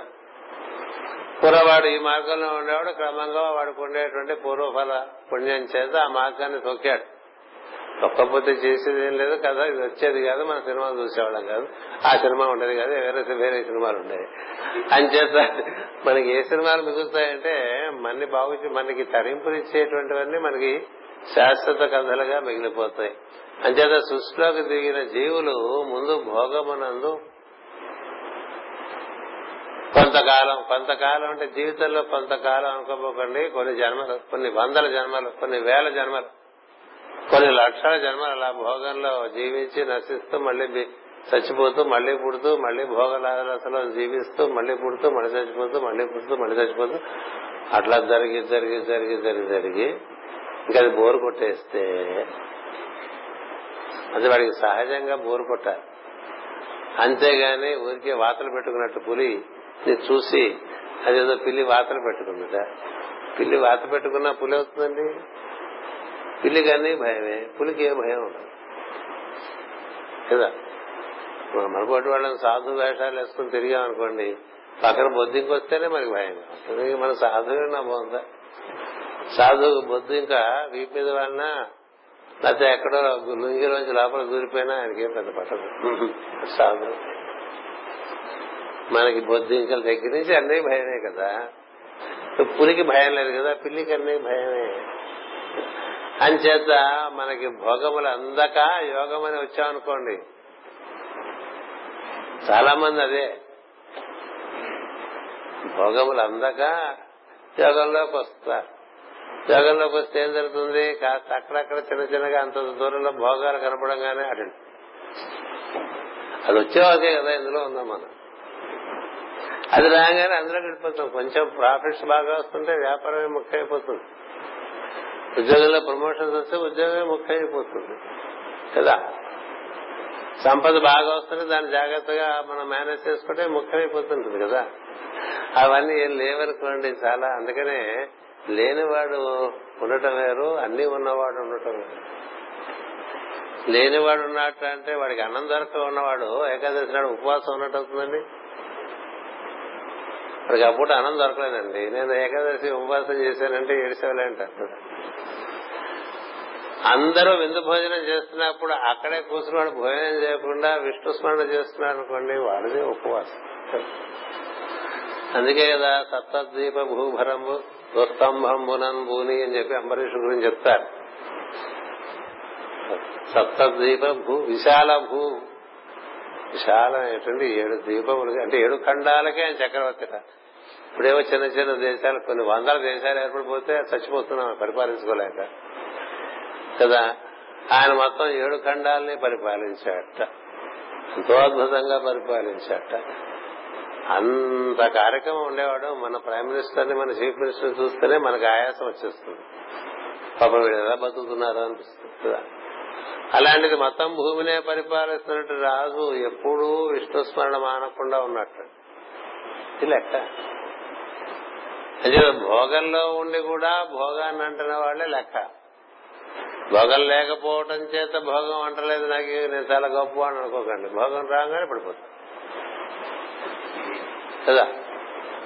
అందుకే జనకాదులను చెప్తారు జనకుడు అన్ని భోగముల ఎందు ఉన్నప్పుడు కూడా ఆ భోగముల ఎందు లేక అంతర్యామి ఎందు లగ్నమైనటువంటి మనసు గలవాడై ఉన్నాడు. చేత రాముడు అక్కడికి వెళ్ళాడు కృష్ణుడు అక్కడికి వెళ్ళాడు. భగవద్గీతలో కూడా ఆయన ఆయన గురించే చెప్పారు. రాజర్షులు అంటారు వీళ్ళందరినీ అంటే సమస్త భోగములు ఉన్నప్పటికీ కూడా ఈశ్వరుని ఎందు దృష్టి కలిగి ఉన్నటువంటి వారు. భోగములు లేకపోవడం చేత ఈశ్వరుని ఆశ్రయించినటువంటి వారంతా కూడా సామాన్యంగా దే ఆర్ గ్లోరిఫైడ్ బెగ్గర్స్ అంతే. అది దొరకంగానే వాటిలోకి వెళ్ళిపోతారు. కాస్త మనకి దొరకాల్సిన నాలుగు దొరికితే ఇంకాసేపు దైవం గుడు పెద్ద టైం ఉండదు వాటి గురించి మనకి. ఇది వాళ్ళ గురించి చెప్పట్లా ఇక్కడ. ఎవరి గురించి చెప్తున్నారంటే స్వచ్ఛందంగా తనకు తానుగా తనకి ఈ భోగములు ఇంకా అవసరం లేదు. ఎన్నిసార్లైనా ఇదే విధంగా ఉంటాయి అని తెలిసి ఇది కాదు మన మార్గం అనేటువంటి రుచి పుట్టారండి. అందుకనే ఎప్పుడు చెప్తుంటా దైవమునందు రుచి పుట్టడం వేరు ఊరికే దైవం అట్లా పట్టుకుని గబిలాగా వెళ్ళటం వేరు. దైవం మనకు అవసరం ఎందుకంటే అన్ని తీర్చగలడు ఆయన కదా? అందుకే ఆయన చెప్పారు కాబట్టి ఆయన వెంట పడుతూ ఉంటాం మనం. మనకు అన్నిటికీ దేవుడా దేవుడా దేవుడా అంటారు. ఎందుకంటే అవసరం కాబట్టి అవసరం కాబట్టి వెళ్ళటం వేరు దైవమును ఇష్టపడటం వేరు. దైవమునందు రుచి కలిగి ఉండటం వేరు. రుచి కలిగి ఉంటే ఎప్పుడు రంది దాని మీదే ఉంటుందండి. ఏది అది ఏ విషయం మనకు రుచి కలిగిందో దాని ఎందు మనకు అప్రయత్నంగానే మనసట్టు వెళ్ళిపోతుంది. ఇంటికి వెళ్ళంగానే అప్రయత్నంగానే మనకి మనసు ఐపీఎల్ మ్యాచెస్ మీదకో లేకపోతే టీవీ న్యూస్ ఛానల్లోకో లేకపోతే ఎపిసోడ్స్ ఎపిసోడ్స్ కానీ చూసి కానీ పడుకోం కదా మనం. ఎందుకని వాటి మీద మనకి రుచి ఉండటం చేత. తక్కువ ఎక్కువ అని చెప్పట్లే. రుచి దేని మీద ఉన్నదో దాని మీదకి సహజంగా మనసు వెళ్ళిపోతుంది కదా. ఒక కామికుడి ఒక కాముకుడికి ఒక స్త్రీ మీదగా మనసు అలా ప్రయత్నంగా వద్దే తప్పే అని మనసుకి చెప్పిన నీ మొహం నీకేం తెలియదని అంటే పోతుందా లేదా? ఒక ఊరకొక్క వెళ్ళిపోతుంది దాన్ని ఎప్పుడు అలా వదిలేస్తే దాలిగుండ్లోకి వెళ్ళిపోతుంది మనకి ఏది రుచో దాని మీదకి పోతూ ఉంటుంది కదండి. ఊరికే కూర్చుంటే నాబోడు ఏం తిందామా అనిపిస్తుంది అంటే ఏంటి? మనసు రుచి ఎంత ఆహారం మీద ఉందని అర్థం అనమాట కదా? ఎప్పుడు అందుకే కదా ఇంట్లో ఎప్పుడు ఏదో పెట్టు కూర్చుంటారు ఆడవాళ్ళని వీడు ఎప్పుడే అడుగుతాడో అని కారపూసలు జంతగలు హెచ్చగూడు ఇలా పెట్టుకుంటే అప్పటికప్పుడు ఏమండి వస్తాను వీడి కోసం? ఇది మహాన్ మారిస్తే నవ్వుతుంటా. అది నవ్వుతుంటాడు కాసేపు సరిపోతుంది ఈ లోపల అన్నం పెట్టచ్చని ఎందుకని వీడికి రుచి తెలిసి ఇంటే వాడికి వీడికి గోల ఉందని. కదా? ఎన్నాళ్ళు దాని మొహం చూడలేదు అనుకోండి వాడు చేకోడీలు పకోడీలు లేకపోతే కారం పూస వీటి ఎందుకు మనసు లేదనుకోండి ఆ డబ్బాలో ముక్కిపోతాయి ఇంకోసారి కొంత ఈయనకి అక్కర్లేదని తెలుసు. అంచేత సహజంగా దైవమునందు రక్తి కలగటం వేరు అనురక్తి కలగటం వేరు. అదేదో భయం చేతో మరో కారణం చేతో ఇంకో కారణం చేతో భగవంతుని ఎందు మనసు కలగటం లేదు ఇప్పుడు సతీదేవి ఉందనుకోండి ఆమెకి ఉండవలసిన సమస్తమైన భోగములు ఉన్నాయి. ఎన్ని భోగములు? సతీదేవి సృష్టిని పరిపాలించే ప్రజాపతి యొక్క అత్యంత ప్రీతికరమైనటువంటి కుమార్తె అందరిలోకి వీడంటే ఇష్టం. ఆవిడ కేవలం భోగమే కదా కాదా భోగమేనా అంటే కాదు మా సమస్త విజ్ఞానం కూడా తెలుసుకుంటుంది ఆమె సహాయం చేత దక్షుడు చాలా విషయాలు తెలుసుకుంటాడు. మీకు ఇదివరకు కూడా చెప్పాను. అంటే జ్ఞానం ఉన్నది బుద్ధి ఉన్నది మాత్రమైనటువంటి ప్రజ్ఞ కలిగి ఉన్నది అందం ఉన్నది. అన్ని భోగములు ఉన్నాయి. అయినప్పటికీ శివుడి మీద అనడం ఇవన్నీ ఉన్న అటెందుకు మనసు వెళ్ళిందండి? అతి సత్యమైనటువంటి అనురాగం. కదా? మనకేదో కాస్త భయం చేస్తే ఎక్కువగా కలియుగంలో భగవంతుని ఆరాధన చేస్తుంటాం ప్రేమ అన్నారు. భగవంతుని ఎందు ప్రేమ అనేటువంటిది నిజమైనటువంటి భక్తి. అంచేత అలా కానప్పుడు ఈ భోగములు మన బాగా ముంచెత్తుతూ ఉంటాయి. అంచేతనే మనకి పురాణాలు ఏం చెప్తాయంటే మానవ జీవితం ఎనభై ఒక్క లక్షల సార్లు ఎత్తుతారట మానవ జీవులు. ఎనభై ఇరవై ఒక్క లక్షలు. ఒక కల్పంలో ఒక సృష్టిలో జీవులకి ఇరవై ఒక్క లక్షల సార్లు మానవ జన్మ వస్తుంటాడు అన్ని జన్మలు కావాలా అనుకుంటాం కానీ కావాలి. ఎందుకంటే మనకి వాటికి కూడా ఇంకా చాలా కావాల్సిన ఉంటాయి కదా. అంచేత మరి ఎవరు ఎక్కువ గెలుస్తారండి అందుకనే ఎప్పుడు భృగు టీమే ఎక్కువ గెలుస్తూ ఉంటుంది. రుద్రుల టీం ఓడిపోతూ ఉంటుంది సృష్టిలో. కదా? కానీ వీళ్ళు గెలిచారు కానీ ఓడిపోయారు. ఎందుకని వీళ్ళందరూ మరణంలోకి ప్రవేశించి మళ్ళీ పునర్జన్మలోకి ప్రవేశించి అట్లా తిరుగుతూ ఉంటారు జనన మరణ చక్రంలో. ఏదో మనం ఈ రుద్ర అనుచరులను పట్టుకుని దీక్షాయుతమైన జీవితం తీసుకుని సమస్త భోగములను సృష్టి ఆకర్షణను దాటి అంటాం కదా అలా దాటటం అంటూ ఉండదు నాకు తెలిసి. నీకు వాడి ఎందు రుచి కలిగితే ఆయన దాటించేస్తారని భగవంతుని ఎందు నీకు రుచి అపరిమితమైపోయి ఎప్పుడు అదే రంధ్రం అనుకోండి మనసు. ఇలా ఉంది మీరాబాయికి కదా? అలా ఉంది ప్రహ్లాదుడికి? అలా ఉంది అమరీషుడికి? అలా ఉంది? అలా ఉన్నవాళ్ళనే భాగవతోత్తం అన్నారు. ఎప్పుడు అదే రంధిలో ఉంటే ఈ చుట్టుపక్కల విషయములందో ఆసక్తి అంతంత మాత్రంగా ఉంటుంది. నిమిత్త మాత్రంగా ఉంటాడు. వీటన్నిటి కోసం ఆయన ఆరాధించడం కాదు భక్తి. భాగవతంలో చెప్పే భక్తి అది కాదు. ఆయన కోసం ఆయన ఆరాధి దైవం కోసమే దైవాన్ని ఆరాధిస్తాం తప్ప ఇతరములైనటువంటి విషయముల కోసం కాదు. ఏం చేత దానిలో ఉండేటువంటి రుచి అతనికి తెలిసింది కనుక. అందుకనే కదా పోతన మాస్టర్ నన్ను ఇలా ఉండేవయ్యా అని చెప్తాడు బావగారు. నేను ఈ విధంగా ఉండి నువ్వు కూడా నాలాగా రాజాశ్రయంలో ఉండొచ్చు కదా బోర్డు. క్వార్టర్స్ ఇస్తారు ఎయిర్ కండిషన్ క్వార్టర్స్ పని మనుషులు ఉంటారు. ఈ రోజుల్లో మనకి ఎయిర్ కండిషన్స్ కన్నా పని మనుషులు చాలా వాల్యుబుల్ కదా. పని మనిషి రాకపోతే ఇల్లంతా ఎర్రదు ఇంకా ఇంబ్యాలెన్స్లోకి వెళ్ళిపోతుంది మొత్తం అంతా మన లైఫ్ అంతా పని మనిషి మీద ఆధారపడిపోయిన జీవితాలు కదా మనవి. ఏం చేద్దా? పని మనిషి రాకపోతే ఇంటి ఆవిడ చిరాకు పడిపోతుంది ఇంటి ఆవిడ చిరాకు పడిపోతే ఇల్లంతా ఇక మరి ఇక నరకమే అన్నట్టుగా ఉంటుంది. కదా? కాబట్టి వీడి ఇంట్లోంచి బయటకు వెళ్ళిపోతాడు ఎక్కడికో. ఇది ఇది కదా జరిగేది. అంచేత మనం ఇలాగా చిన్న చిన్న విషయాల్లో ఉండిపోయేటువంటి వాడికి ఒకసారి అనురక్తి కలిగిందనుకోండి. వాడికి ఎట్లా ఉంటుందంటే ఏది ఉన్నా ఏం లేకపోయినా వాడికి ఏం తేడా ఇంత ఆయనకి ఇంత ఆవిడ పని మనిషి రాలేదు ఇవాళ చెప్తే వాడికి ఏం పట్టదు కదా? ఇంత ఆవిడ ఇవాళ నేను వంట లేదు నేను వండటం లేదంటే కానీ వాడికి తెలియదు. ఎందుకు వండవంటే గిన్నెలు ఎవరు తోమలేదు కనుక. చెప్ప చపా కదలాగా. ఎందుకు ఎండలేదు అన్నట్టుగా కదా? అంచేత దేనికి నువ్వు చరణించవు?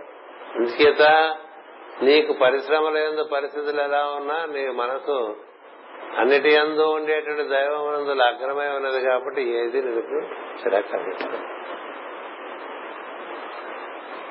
అలా ఏర్పడితే అది భక్తి తప్ప ఊరికే మనకే మనం టైటిల్స్ ఇచ్చేసుకుని చాలా భక్తులని నేనే అనుకుని ఇంకా పది మంది చేత అనిపించుకునే ప్రయత్నంలో ఉన్నాం అనుకోండి.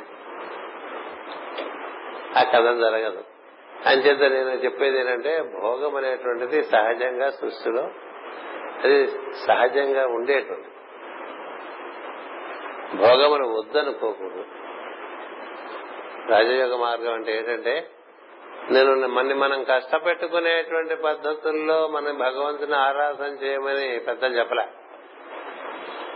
కాకపోతే మనకి సహజంగా భగవంతుని ఎందు రుచి పెరుగుతుంటే ఇవన్నీ పక్కకి వెళ్ళిపోతాయి కదా. ఎప్పుడు పది గంటలకల్లా ఖచ్చితంగా నిద్రపోయేవాడికి వాడు పిల్ల పిల్ల పెళ్ళికి ముహూర్తం ఒంటి గంటకి పెట్టారనుకోండి ఆ రోజు నేను నిద్రపోవాలి కదా అనుకుంటాడా? నాకు పిల్ల పెళ్ళి కన్నా నిద్ర ముఖ్యం కన్యాదానం నేను ఇప్పుడు కాదు అని అంటాడా? అండ్ వాడే అండి ఎవరు చెప్పక్కలేవాడు ఎందుకండు? పిల్ల పెళ్ళి ముఖ్యం కన్యాదానం ఆ సమయంలో చేయటం ముఖ్యం కాబట్టి నిద్ర కన్నా పిల్ల పెళ్ళి ముఖ్యం అనుకున్నాడా లేదా? అలాగే దైవము ముఖ్యం అనుకునేటువంటి వాడికి ఇతరములు ముఖ్యము కాకుండా అయిపోతాయి సహజంగా. అంతేగాని ఇవన్నీ ముఖ్యం కాదు అవన్నీ ముఖ్యం కాదు అని ఇవి పారేసుకుని అవి దొరక ఏడుస్తుండేవాడు సత్యదేవుడు అదే ఉభయ భ్రష్టత్వం అంటారు. ఉభయ భ్రష్టత్వం. ఇది ఇది దొరకలేదు. అది ఎలాగో దొరకదు. కదా ఏం చేత? దాని ఎందు రుచి లేదు కనుక దాని ఎందు రుచి ఉంటే భాష చెప్తారు పింగాయర్ అంటారు. పోరా. ఉంటే లేకపోతే కదా? భాగవతం రాస్తున్నట్టు పోతున్నా మాత్రని రాజుగారి మాటలు వింటలేదు అందుకని నేను ఇల్లు వేలం వేసేస్తున్నాం. ఇది రాజుగారిది కదా ఈ రాజ్యం అంతా. నేను ఇంట్లో చెడిపోవాలంటే చాలా సంతోషం అన్నాడు బయటకు వచ్చాడు. రాత్రి ఇల్లు తర్వాత ఎవరికి ఇవ్వాలి? ఇవన్నీ ఉంటాయి కదా సమస్యలు. విల్లు రాయాలా? వీళ్ళు రిజిస్టర్ చేస్తే వ్యాలిడా వీళ్ళు రిజిస్టర్ చేయకపోతే వ్యాలిడా అన్ని బాధలన్నీ మనకి కదా పడుతూ ఉంటాం కదా. ఓ వయసు దాటిన తర్వాత విలు రాయటం అనేటువంటి రాయుట అనేటువంటి ఒక ఘటనలోకి వచ్చేస్తాం. అది ప్రవాహానికి ఘటాలు ఉన్నట్టుగా ఇంకో నలభై మైల దూరంలో సముద్రంలో కలుస్తుంటారు అదే అంటే ఎట్లా ఉంటుందో. అట్లా ఇంకేదో పదేళ్ళలో మనకు ఉండమని తెలిసిన వాళ్ళు పెద్దవాళ్ళు విలు రాయటం మొదలు పెడతారు. అది ఇల్లే లేదనుకోండి విల్లే అక్కర్లేదు. ఎంత సులభమైంది వాడు పని? కదా? వాడు అలా ఉంటాడు. అలా చూపించారు పోతన మాచుల వారి జీవితం. ఆయన ఇల్లు వేల వేస్తాడు చాలా సంతోషం. ఇదో ప్రతిబంధకం దీని సంగతి ఎలాగా అనుకుంటున్నాను. రాజుగారే తీసుకుంటున్నారు. చాలా సంతోషం. అలా నడిచిపోయాడు. నేను బయటికి ఆ రాసిన కాగితాలన్నీ అక్కడే ఉన్నాయి భాగవతం. ఇట్లా పుస్తకాలు కాదుగా పేపర్లు కాదు తాళపత్రాలు ఇంకా పేపర్ ఇండస్ట్రీ రాలేదు కొన్ని బొత్తులు బొత్తులుగా అక్కడ ఉన్నాయి. మరి అవన్నీ మూట కట్టుకోవా? వాడు రామన్నాడు వాడి కోసం రాశాను వాడే రక్షించుకుంటాడు అని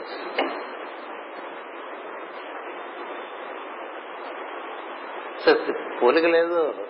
భక్తుడికి మామూలు భక్తులు అనుకునే వాళ్ళకి దేహం పోలికుంది మనం రాసి మనమే చేసుకుని మనమే అమ్మేసుకుని మనమే కమిషన్ ఎంత చూసుకుని మనమే బ్యాంక్ అకౌంట్ అలా సంసారం పెంచుకునేవాడు వాడు ఉంటాడు. కదా? ఇట్లా రాసి పారేసి వస్తే పూర్తి పోతే పోతే. మన పుస్తకం ఆవిష్కరించడానికి మనం ఎంత తాపత్రపడిపోతూ ఉంటాము కదా? పెద్ద సభ ఓ మూర్ఖుడు పిలుచుకుంటాడు. వాడు పుస్తకం చదవకుండా మాట్లాడేస్తాడు. వీడికి లోపల దుఃఖం వచ్చేస్తుంది. అయినప్పటికీ బయటికి నవ్వుతూ ఉంటాడు. ఏ? కదా? ఎందుకని గొప్పగా ఉన్న పిలుస్తాడు. ఎందుకంటే ఊళ్ళో గొప్పవాడు అంటే వాడు తెలిసిన వాడు కాదు కదా. వాడు ఎప్పుడు బిజీగా ఉంటాడు కదా. వాడు వీడు బుక్ చదవడు. బుక్ చదవడు. చదివినా వాడికి అర్థం కాదు. వాడు చదవకపోవటమే మంచిది. చదివకపోవటమే దాని గురించి మాట్లాడకపోవటం కూడా మంచిది. ఎందుకంటే వాడికి తెలియదు కదా ఏం మాట్లాడాలో వాడు ఏదో మాట్లాడేస్తాడు. ఈ రాసిన వాడు ఏడుస్తాడు. వాడిని వాడు ఏడిపించుకోవడానికి వాడు ఒక గ్రంథావిష్కరణ సభ పెట్టుకుంటూ ఉంటాడు? రాసిన గ్రంథం గురించి? ఏదో దేవుడి గురించి రాశాడు. ఆ దేవుడు నిన్ను చూసి నవ్వాలా ఎడవాలండి కూడా అనుకుంటాడు. నిన్ను బ్రతుకుందామని చూస్తున్నావు తప్ప నా యందు నువ్వు విడిపోదామని చూడటం లేదు కదా? అది కదా పరిస్థితి. అంచేత భోగములు ఉన్నతంతగా ఉన్నంతగా అంటే అహంకారం చేత ఎప్పుడు అవే కావాలనిపిస్తుందండి. వాటి దాటలేము. వాడు దాటిన వాడు ఇంకో రకంగా ఉంటాడండి. వాడికి ఏం అక్కర్లేదు అసలు. నాకు ఇది కావాలి అని ఉండదు వాడు. ఇది లేకపోతే ఎట్లా అని ఉండదు. అన్ని డిమాండ్సే కదా. అన్ని డిమాండ్స్. భక్తుడికి డిమాండ్స్ ఉండకూడదు. ఏ డిమాండ్ ఎలా ఉంటే అలాగే అదే భగవన్ నిర్ణయం అనుకుని ఉండాలి. అలా ఉన్నటువంటి వాళ్ళందరూ ఒక కోవ ఇలా ఉన్నటువంటి వాళ్ళందరూ ఒక కోవ. ఈ రెండు ఉంటాయి సృష్టిలో. కదా? అందుకని ఇక్కడ ఏం చెప్తున్నారంటే సగభాగం జీవితమైన వాళ్ళు అటు చూస్తుంటే మళ్ళీ ముందు భాగంలోకి వచ్చే వాళ్ళందరూ ఇటే వస్తారు. మళ్ళీ వచ్చి అయిన తర్వాత ఏ నలభై తొమ్మిది ఏళ్ళకు మళ్ళీ అటు తిరగాలి అని చెప్పారు పెద్దలు. అంటే మనకి ఆయు ప్రమాణం వందేళ్ళుగా లెక్క లెక్క వేసుకుంటే నలభై తొమ్మిదో సంవత్సరాలు పూర్తయిపోయి పుట్టినరోజు చేసుకుంటావు కదా అక్కడి నుంచి నువ్వు అటు తిరుగు అని చెప్పారు. ఎందుకని మళ్ళీ నలభై తొమ్మిది సంవత్సరాలు బతుకుతామని గ్యారంటీ లేదు. దానికి ఫిఫ్టీ పర్సెంట్ ఆఫ్ లైఫ్ అంటే అది తొంభై ఎనిమిది వేసుకోవటం కొంచెం ఓవర్ ఎస్టిమేషన్ కదా. ఎనభై నాలుగు కూడా అంతంత మాత్రమే. ఫంక్షనల్గా ఉంటే బాగా మంచి ఆరోగ్యవంతుడై చక్కని సంస్కారంతో కూడా ఉన్నవాడు ఓ ఎనభై ఏళ్ళ వరకు కాళ్ళు చేతులు కదులుతున్నాయి అనుకోండి. అప్పుడు ఏం చేయాలంటే నలభై ఏళ్ళకే మార్చేసుకోవాలి. ఫార్టీ ఇయర్స్ నుంచి నేను అటు చూస్తాను ఇటు తక్కువ చూస్తాను అనుకుంటే సంవత్సరం సంవత్సరంకి అటు చూడటం ఎక్కువ అవ్వాలి. అంతే ఇటు చూడటం ఎక్కువ కూడదు కదా? ఇప్పుడు అటు చూస్తూ వెళ్తూ ఉంటే వెళ్తుంటే ఇటు వీళ్ళంతా మామూలుగా పెద్దవాళ్ళై మనకు పుట్టిన వాళ్ళు వాళ్ళకి పిల్లలు కలిగారు అనుకోండి మళ్ళీ ఇంకో సైకిల్ మొదలవుతుంది ఇంట్లో.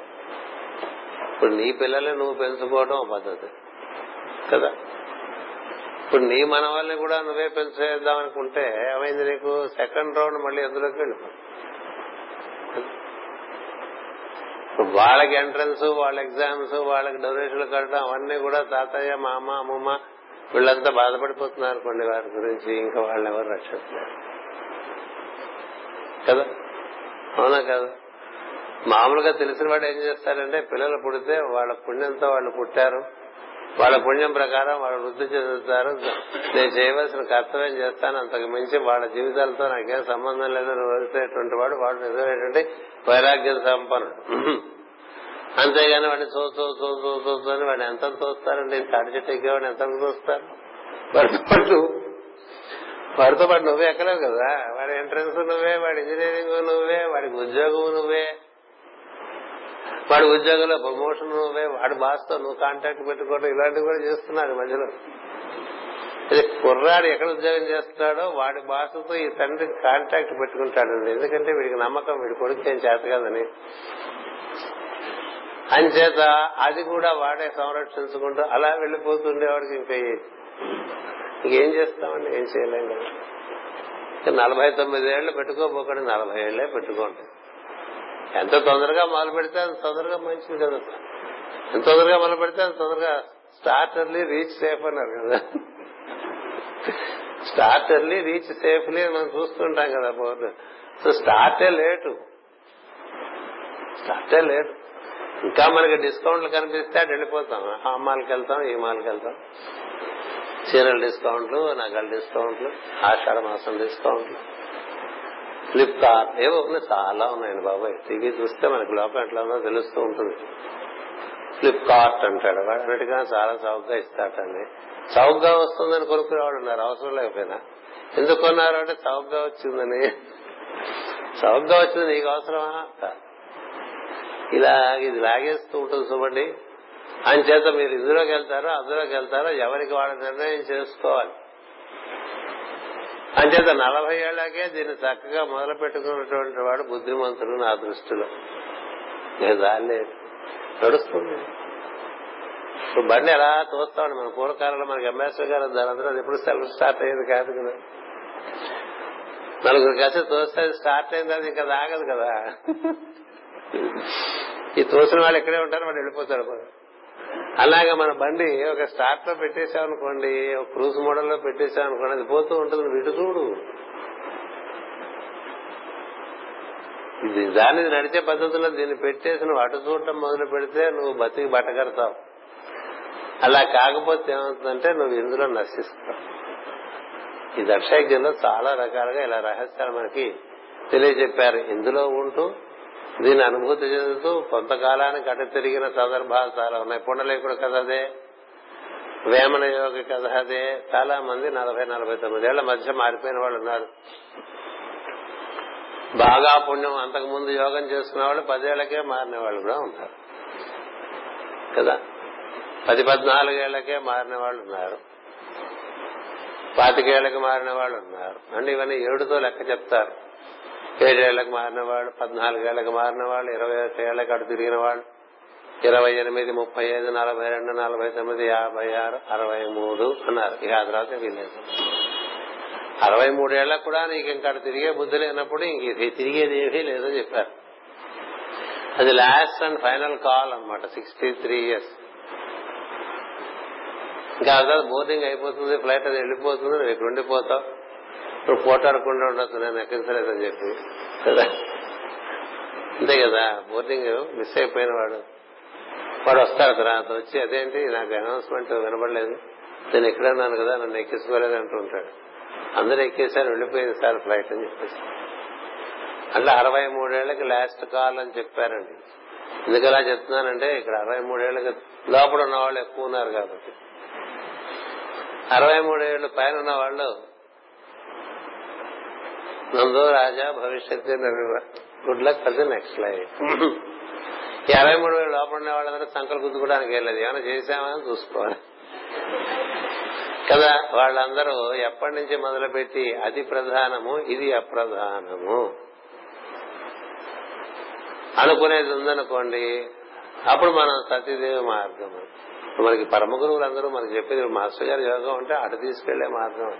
ఇది అనుభవిస్తూ కాదంటలేదు అది కూడా మొదలు పెట్టు అని. పద్నాలుగేళ్ళ దగ్గర నుంచి నేను మొదలు పెడతాను మీకు అని చెప్పారు ఆయన. పద్నాలుగేళ్ళ లోపల వాళ్ళకి దీక్ష ఇవ్వను. పద్నాలుగేళ్ళ తర్వాత వాళ్ళందరికీ దీక్ష ఇస్తాను. పద్నాలుగేళ్ళు మొదలు పెడితే ఆయన లెక్కలో ఇరవై ఆరేళ్ళకి అయిపోవాలి. ఎప్పటి నుంచైనా సరే సవ్యంగా చేస్తే త్రికరణ శుద్ధితో పన్నెండేళ్ళలో అయిపోతుందిరా నా యోగం అని చెప్తారు. కదా? అయిపోతే ఏం జరుగుతుంది? నీకు లోపల అంతఃకరణ శరీరం అనేటువంటిది ఒకటి ఏర్పడుతుంది ఒక దివ్య దర్శనం లోపల కన్నులు మూసుకొని ధ్యానం చేస్తే కలుగుతూ ఉంటుంది. ఎప్పుడు కావాలంటే అప్పుడు నీ కార్యక్రమం ఇక్కడ అయిపోతే ఆ దివ్య శరీరంతో నువ్వు బయటకు వెళ్ళిపోవచ్చు. ఇక ఈ శరీరంతో నీకు సంబంధం ఉండదు. ఈ శరీరంతోనే సంబంధం లేనప్పుడు ఈ శరీరం ఆధారంగా ఏర్పరచుకున్న సంబంధాలన్నిటితో పాటు పూర్వారుకమేవ బంధన అన్నట్టుగా ఉండటం వీటితో ఉన్నాను తప్ప తగులుకుని ఉండటం కదా? ఎందుకు ఆ పద్యం ఆ శ్లోకం మాటి మాటికి చదువుతాం? భయం వేస్తే మరణం భయం వేస్తే చదువుకుంటూ ఉంటాం.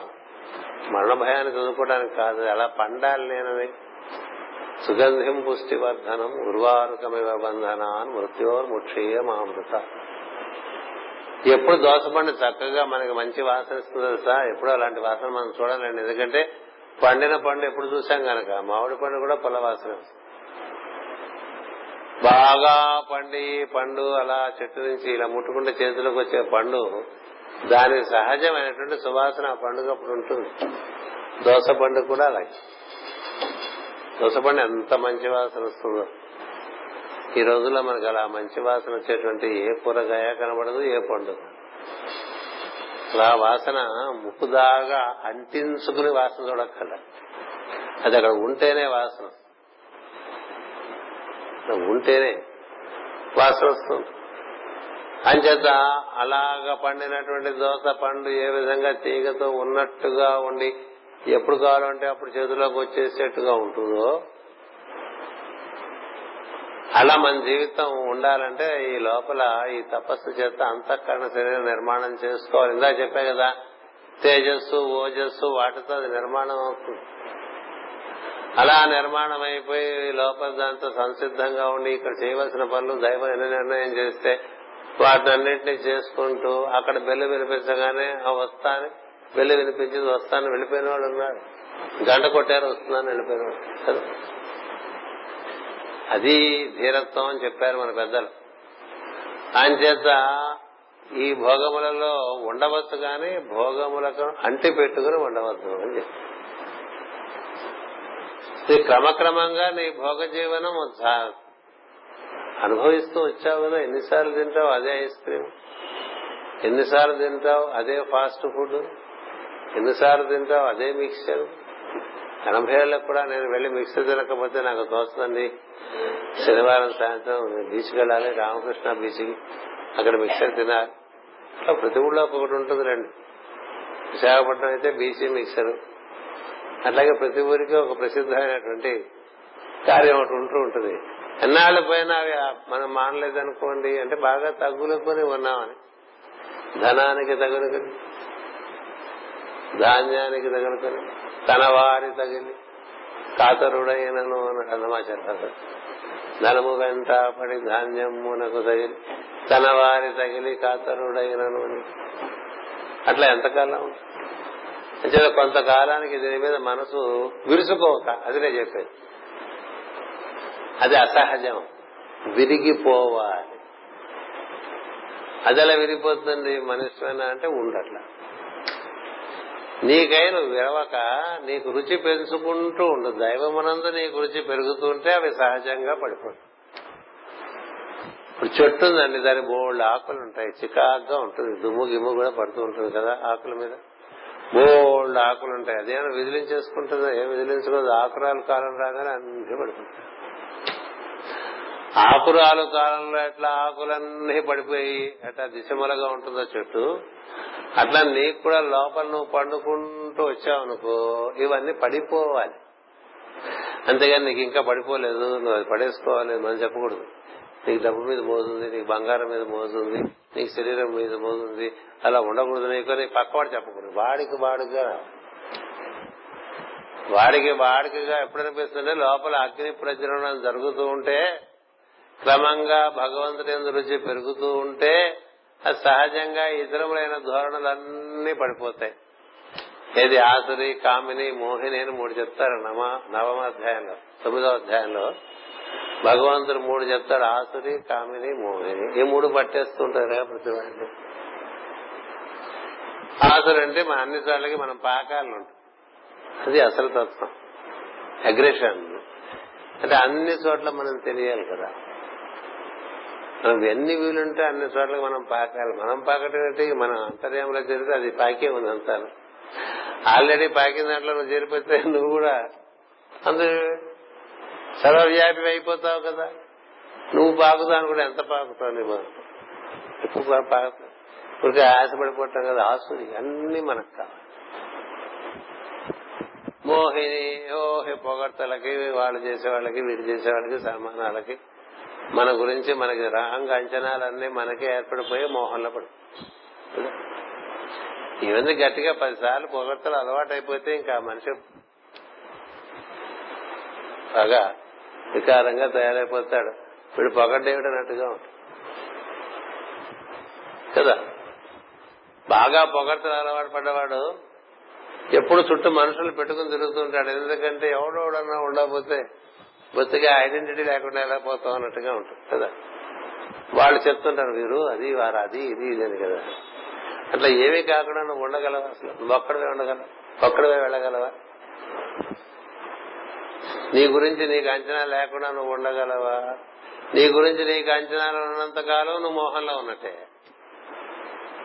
భగవంతుని కూర్చుని అంచనాలు తప్ప మరొక అంచనా లేనివాడు అదృష్టం తన గూర్చి అంచనాలు ఉండేవాడు అందరూ ఎక్కడొక్కడ పడిపోతాడు? మోహిని. యొక్క ఆమెని ఇంకా ఘోరం. ఇంకా అవి కావాలి ఇవి కావాలి మరొకటి కావాలి. ఆయనకన్నా పెద్ద ఆశ్రమం మనకు ఉండాలి అనేటువంటి స్వామీజీలు. ఆయనకన్నా ఎక్కువ సార్లు టీవీలో కనబడాలి ఆవిడకన్నా ఎక్కువ పరపతి మనకు ఉండాలి. మనకి పద్మశ్రీ వాడికి వచ్చింది మనకి పద్మభూషణ్ రావాలి ఇలా అనుకునేటువంటి వాడు. వాటంతట అవి అప్రయత్నంగా రావటం వేరు నువ్వు వాటి వెంట పడి తెచ్చుకోవటం వేరు. రెండు రకాలు. కదా? అంచేత ఈ మోహిని నుంచి కామిని ఆసురి కామిని మోహిని ఈ మూడు నా ప్రకృతిలో ఎప్పుడు ఉంటాయి వాటిని దాటి వస్తేనే నేను. అంచేత ఈ దక్ష యజ్ఞంలో మామూలుగా ఆ మూడే తిరుగుతూ ఉంటాయి మూడు పిశాచాలాగా. ఏవి? దక్ష జీవితం అంటే అహంకారపూరిత జీవితంలో తనకు తాను గుర్తున్న వాడికి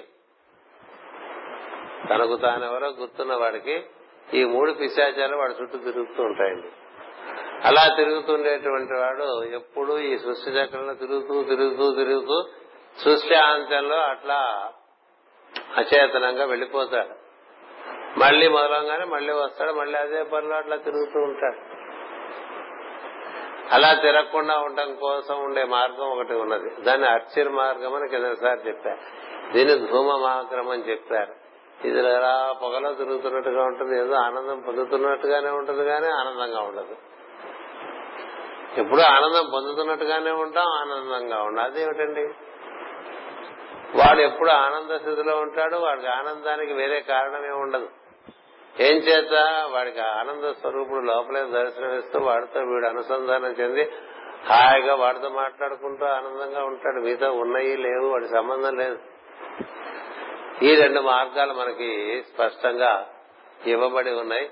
అది మన యొక్క సంస్కారమును బట్టి మనకి భగవంతుని ఉండేటువంటి రుచిని బట్టి ఏ జీవుడికి ఆ జీవుడిగా వాడు నిర్ణయం చేసుకుని ముందుకు వెళ్ళటమే తప్ప పక్కవాడు అందులోకి రాలేదని మనం బాధపడక్కర్లేదు.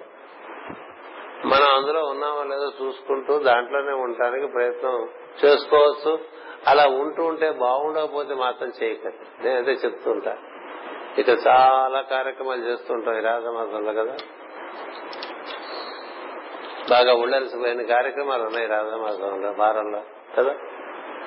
నేనేం చెప్తానంటే అన్నిటికీ రావాలనుకోబోక నీకెప్పుడు వద్దాం అనుకుంటే అప్పుడు రా. నీకు రా నువ్వు రాకపోతే ఎందుకు రాలేదు అని అడగం.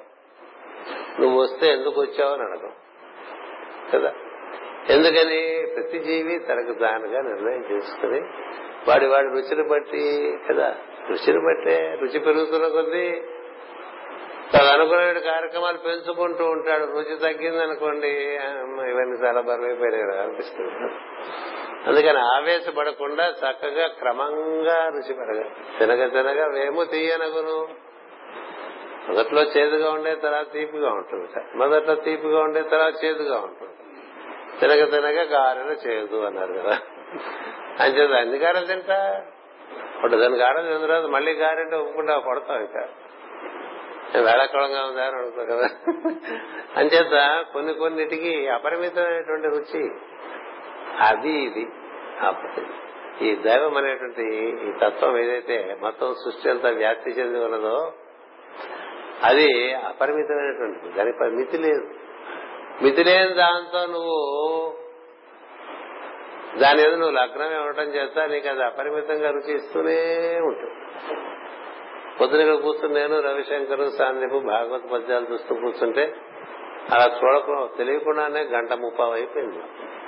ఇది ఎంత టైం అయిపోయింది అనిపించింది. ఇది అనుకోటి వాళ్ళకే.